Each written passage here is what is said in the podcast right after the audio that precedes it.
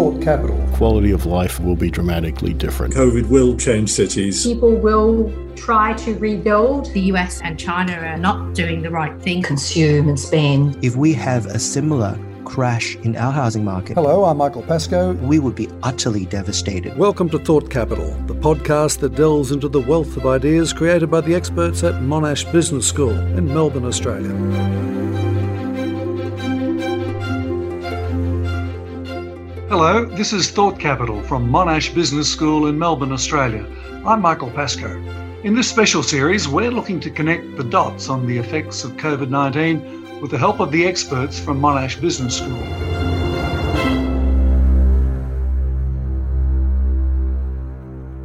Migration has fallen off a cliff. Our birth rate is falling, unemployment is rising, and the central business districts are desolate as many continue working from home. What will all this do to our cities and property prices after the pandemic has had its way? Will they ever be the same?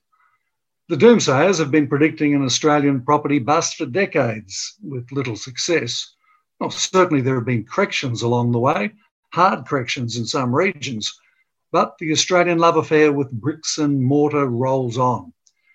Could this pandemic make a difference, though? Or is this a very different sort of recession for the property industry? Traditionally, our post war recessions were sparked by rising interest rates trying to cool the economy and succeeding too well. This time, rates were falling before COVID struck in an attempt to stimulate weak growth, and the instant economic crash was met with an unprecedented monetary and fiscal response. Money has never been cheaper, but population growth has never been slower yet more uncharted waters to navigate. So let's start with taking a look at what might be in store for the property market with Dr. Jason Chu from the Department of Banking and Finance and an expert on property investment. Welcome. Have you ever seen greater uncertainty about the outlook for residential property? No, Michael. Uh, um, we've never seen greater uncertainty. It's not just uncertainty in the traditional risk areas, it's new risk factors, geopolitical risk, uh, population risk factors, uh, a whole host of, of things that we've never had to contend with before. So, yes, uh, it's very, very new, very, very uncertain. And yeah, lots of people are scratching their heads as to what will happen next. Well, what do you think will happen next? I'm actually quite optimistic about the housing market. And I think governments all around the world and reserve banks all around the world recognize the importance of housing for consumer sentiment and consumer spending. As a developed economy, the majority of our economic drivers come from domestic consumption. And if we have a similar crash in our housing market as they did in the United States, we would be utterly devastated. And the government is absolutely desperate to prevent that from happening. And I believe that if there was any risk of that happening this time around, the government would step in as aggressively as needed. Now, basically, the government can throw money at the market, but the market has to bite. So that's the other side of the coin. Will the market bite? And generally, right now, I believe so. But we are in unprecedented times, but the, the government has a history of, of supporting the housing market, and I believe they'll continue to do so. The market doesn't want to have a crash, but at the same time, the government has to deal with a forecast of a million fewer people in this country than they were expecting 12 months ago. Uh, the government also has to deal with rising unemployment and uh, a lot more uncertainty there's a difference between a crash and the market perhaps coming off 10%. Absolutely. The government and the regulators are, quite comfortable with uh, a correction. Uh, we saw such a correction from 2010 to 2012. The market fell by approximately 10%. And all in all, uh, that's, that's a very comfortable uh, for the government because it means that uh, some overvaluations are, are, reverting back to their values and also things become a bit more affordable, particularly for our first home buyers. However, when the government uh, face the possibility of a US style crash of, say, 30 or 40%, they went in with, with all guns blazing. Um, first home buyers grants of up to $27,000 back during the GFC, enormous incentives uh, to get people spending. And and one thing I'll add to that is Australians are in record debt. The government may wish us to borrow more money to buy a house or to invest in a house, but people may not be willing to because number one, they're already overburdened with debt. And you'll notice a lot of polls and interviews now about how people would spend their tax rebates and, and their tax savings. And the government wants us to spend it, but all the polls are saying that people will not spend it. They'll actually save it to pay down their debt. We saw that with the first round of uh, tax cuts, and uh, that was before COVID when things were relatively certain in the outlook. Uh, short of that, shall we call it the Reserve Bank put, short of that sort of pressure on the market, though, uh, where's the demand meant to come from? There is a bit of a cushion there from cashed up, very liquid investors, foreign and domestic, looking for significant buying opportunities. So that may provide a cushion, but how much of a cushion then that hasn't been tested yet? Well, pre COVID, the government made it harder for foreign investors to put money into residential real estate. That particular part of demand weakened. Uh, from an investor point of view, rents are down. Sydney and Melbourne have both had a boom, and traditionally, after those markets boom, they then go flat in a capital gains point of view for several years.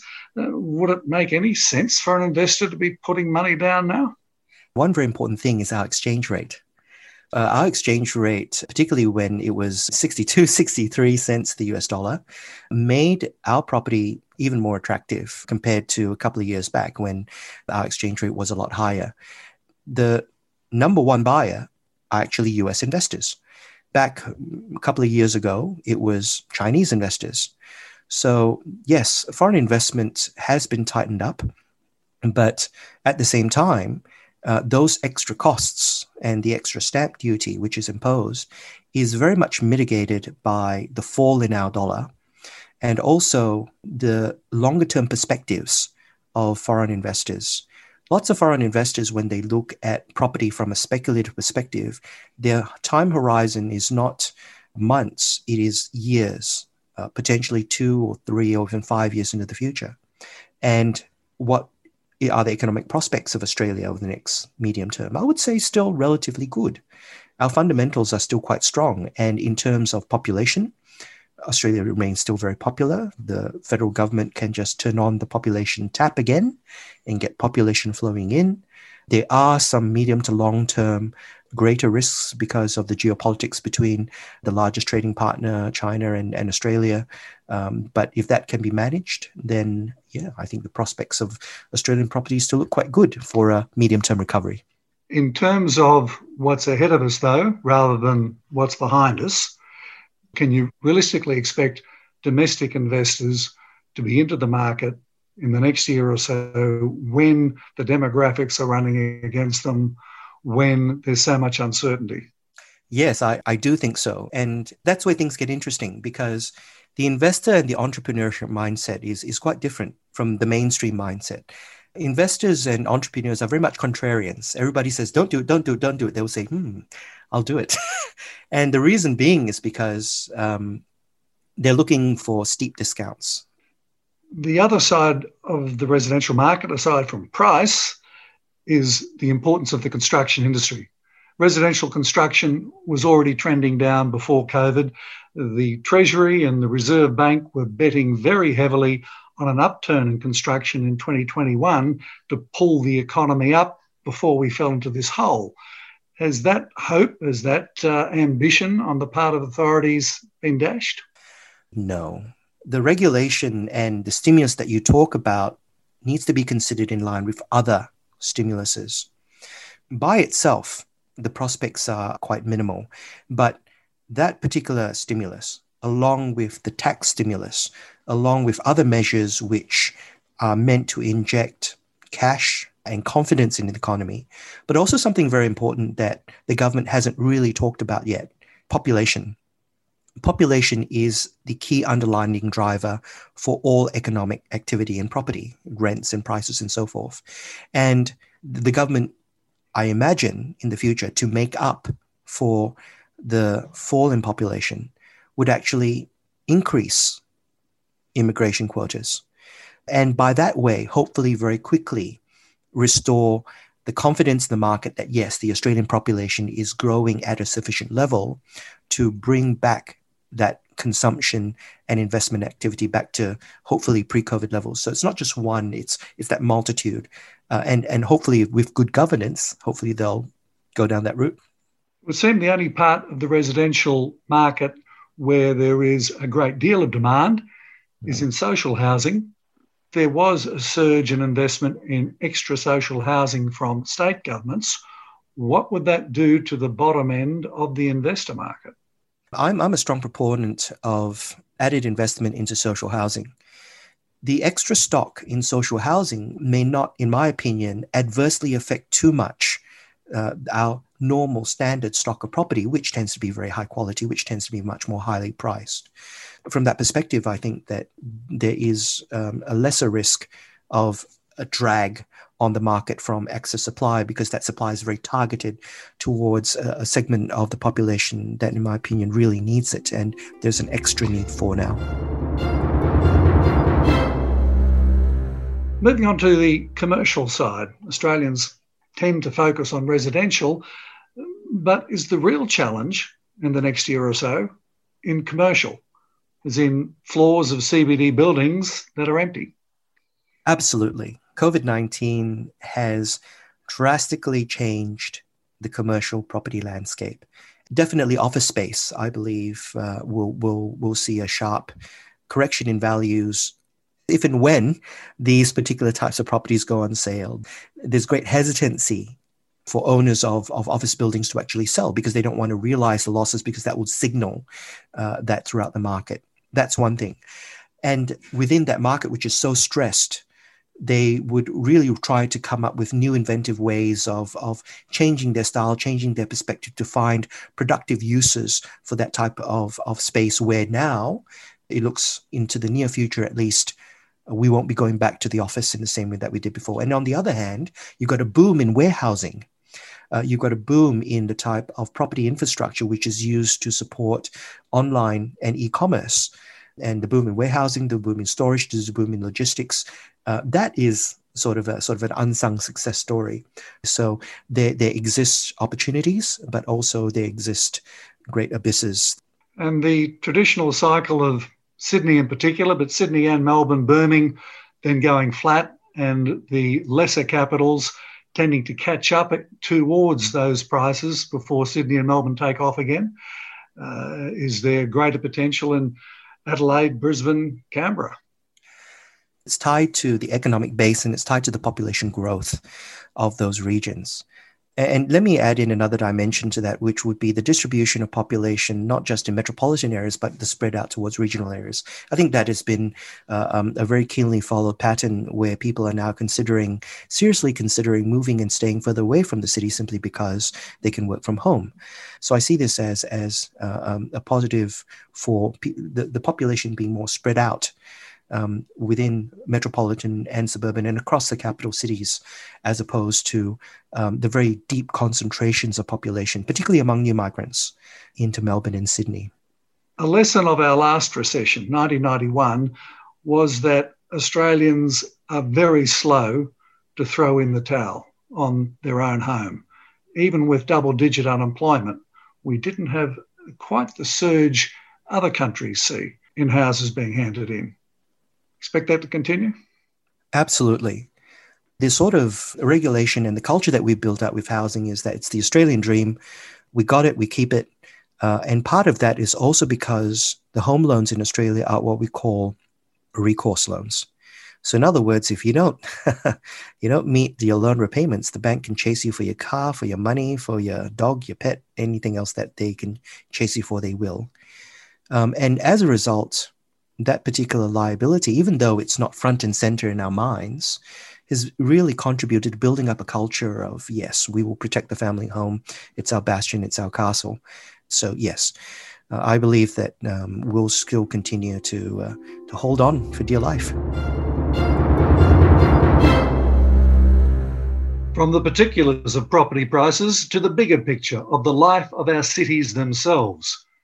Cities grow and change, ossify and rejuvenate. The inner city was for the gentry.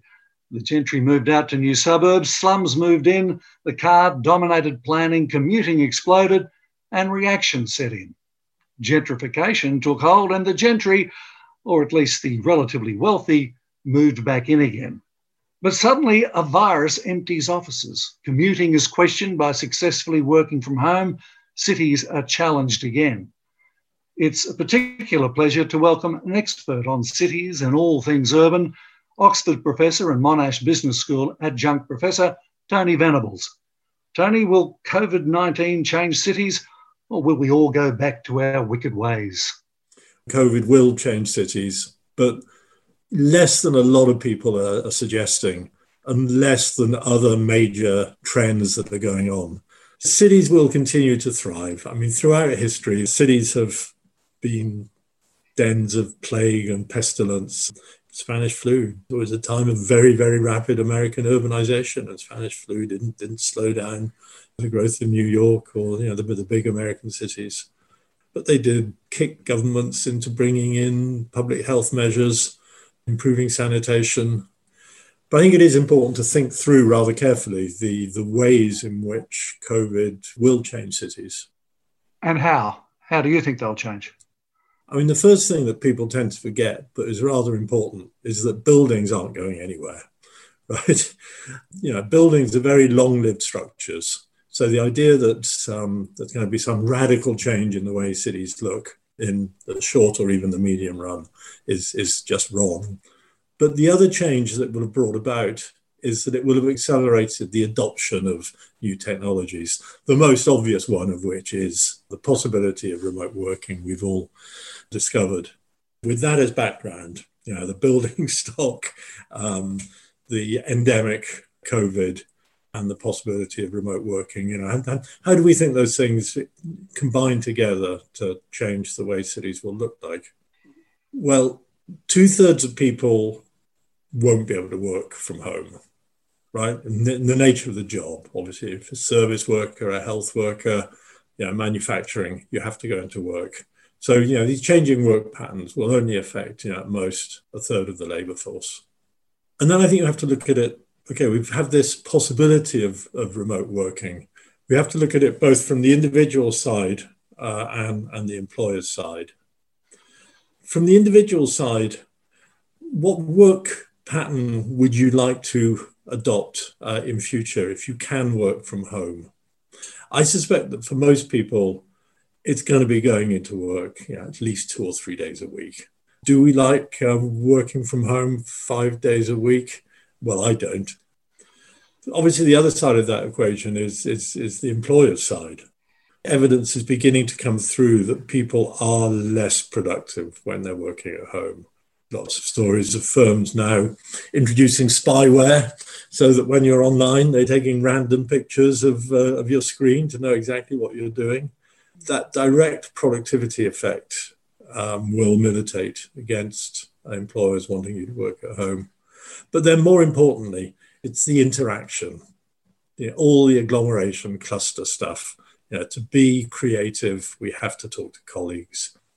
While for the individual company, productivity might be a question, for society more broadly, isn't there a leap in productivity through the commuting time that's no longer required? Isn't that an immediate free kick? Yes, but actually being employed in the city centre, in a sense, becomes more attractive in this world with remote working. You don't have to you know, commute every day.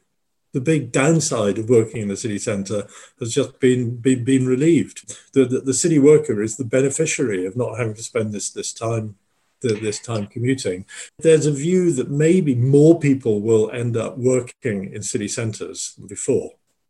Fewer there on any one day, but more people actually being employed. So the city hinterland will spread, right? The city commuting zone, rather, uh, will spread. People from further out will find it worthwhile to uh, move in, in, into the city. At present, there are certainly vast empty spaces in our major cities. And yeah. in Australia's case, given the collapse in immigration, there are empty units, empty flats. Is there an argument that at a price, all things clear, that enterprises that perhaps would never have thought previously about being in the central business district could take up that space? Yeah, I think, I think that's absolutely right. The stock of buildings is, is still there, but the price of buildings, um, you know, the, the rental rates will probably go down somewhat in the centre. Do you expect the prices to fall somewhat, or could, could it be drastic? I don't know. I would guess in the medium run, in the long run, somewhat, not drastic. I mean, when once you get to the longer term, you've obviously got to think about new construction and all that, and probably will be a bit less new construction because prices will have fallen a bit. But it won't be choked off completely. It won't be, you know, prices dropping so low that it's not worth building anything. Technical progress and climate change are already having a large impact on our cities. Is that being accelerated by the pandemic? And are city planners proving too slow to react? Yes, I think think think they surely are. I mean, obviously, climate has the, the, the two dimensions of uh, mitigation and uh, adaptation. So, yeah, obviously, mitigation is um, just reducing emissions, and yeah, maybe COVID will give a bit of a positive positive kick to that, restricting car travel more. Certainly in London, there's been a big push to um, close roads, increase cycle lanes, widen pavements, sidewalks, just to, to make city city centres more pedestrian and cycling friendly. So COVID's given that a push. The other thing that might give it a push, certainly in London, is public transport companies are always in a terrible financial position right now. So in London, there's a proposal that the congestion charge, the tax on cars entering the centre, be hugely increased to a much wider area. Uh, but, but that's just a financial you know, thing to, to raise money by uh, taxing cars in the centre. Uh, so yeah, cities, cities have been you know, have been slow on these carbon mitigation policies, and, and COVID might give that a positive kick forwards. In terms of the waves of the gentry moving out from the city centre and then the well paid moving back in, will we see that wave re- reverse again or at least even out if the attraction of being close to the centre isn't as big? That's an interesting question. I think there will be uh, changes in the demographics of, of, of, cities. Well, on the one hand, yeah, there could be some conversion of commercial space near the centre into residential. Now we know that's happened you know, a lot over the last 20 or 30 years as you know, docklands and railway yards and you know, factories have moved out of the city centre and there's been gentrification and uh, people moving into, into the centre. So on that supply side, there may be some increase in you know, residential occupancy in the centre. On the other side, we might see acceleration of a trend that's already happened of middle-aged people moving to the edges and the city centre being increasingly you know young people and old people. Who can walk to the amenities. So i think there is a view that the amenity value of city centres will improve. You mentioned technology obviously the easy bit zoom meetings working from home is there another wave to come in your imagination that needs planning for? On technical change in the broader picture, hmm. yes. Obviously, automation, uh, digitization, and automation is not new. But COVID has accelerated that. Most obviously is, as you say, in remote working.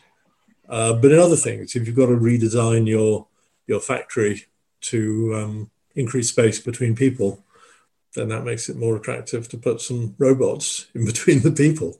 So I think, yeah, automation will be accelerated, will be brought forward. If I was to try to summarize your view, would it be one that the pandemic has exaggerated forces that were already there, but probably won't last for our society? Well, it's brought forward forces that were already there. I mean, know, Zoom existed before uh, before, before the pandemic. But we know from, from history that adopting new technologies and really learning how to use new technologies can be a very, very slow process. I mean, the classic example of this is, is electricity. you know, factories used to be vertical, and then um, electricity came along, and you could distribute power horizontally. But it took about 50 years for people to fully work out the implications of that and make the most of it. Um, so sometimes you know, a shock like this accelerates the adaptation of, of, of new technologies. Are there particular opportunities you think could be grabbed now? Building back better is, is, is the cliche that's used. But yeah, improving the quality of life in city centres. The ability to not go into work two days a week is a plus. Exploiting that flexibility, that is a plus. Improving amenity, quality of life um, in city centres is a plus. But they're small compared to the human cost of the epidemic. Professor Venables, thanks for talking to us. Okay, thanks.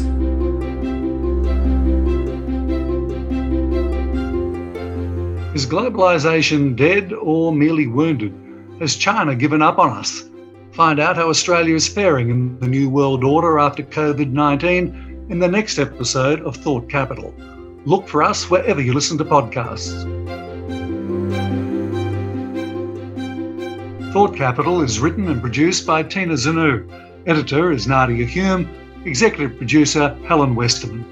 If you'd like to find out more, go to monash.edu forward slash business.